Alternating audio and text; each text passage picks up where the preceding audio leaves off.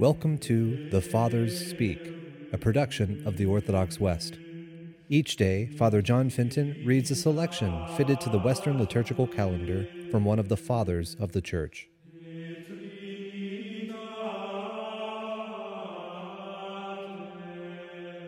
On this Sunday, within the octave of Corpus Christi, let us listen to a homily by our Father among the Saints, Gregory the Great.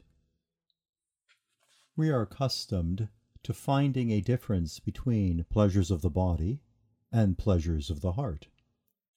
Bodily pleasures, when we do not possess them, arouse in us a great desire for them, but as soon as we possess and devour them, our satisfaction turns to distaste.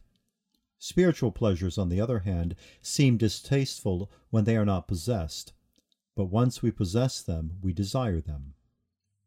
The more hungrily the one enjoying them seeks them, the more does the one hungering for them enjoy them. When it comes to bodily pleasures, the desire pleases, but the realization displeases. In terms of spiritual pleasures, the desire is paltry, yet the realization is all the more pleasing. In bodily pleasures, desire produces satiety, and satiety distaste. But in spiritual pleasures, desire causes satiety, and satiety desire. Spiritual pleasures increase our inner longing even while they satisfy, because the more we savor them, the more do we perceive that there is something to be loved more. But when we do not possess them, we cannot love them, because their savor is unknown. Who can love what he does not know?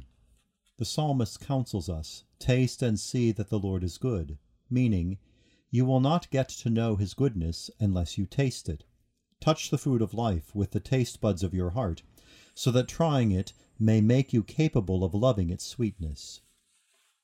Humanity lost these desires when it sinned in paradise.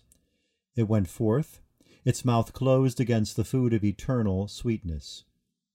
We too are born amid the hardships of exile. We have come to this place with a feeling of loathing. We do not know what we ought to desire. The more we separate ourselves from partaking of this sweetness, the more does the disease of our loathing increase.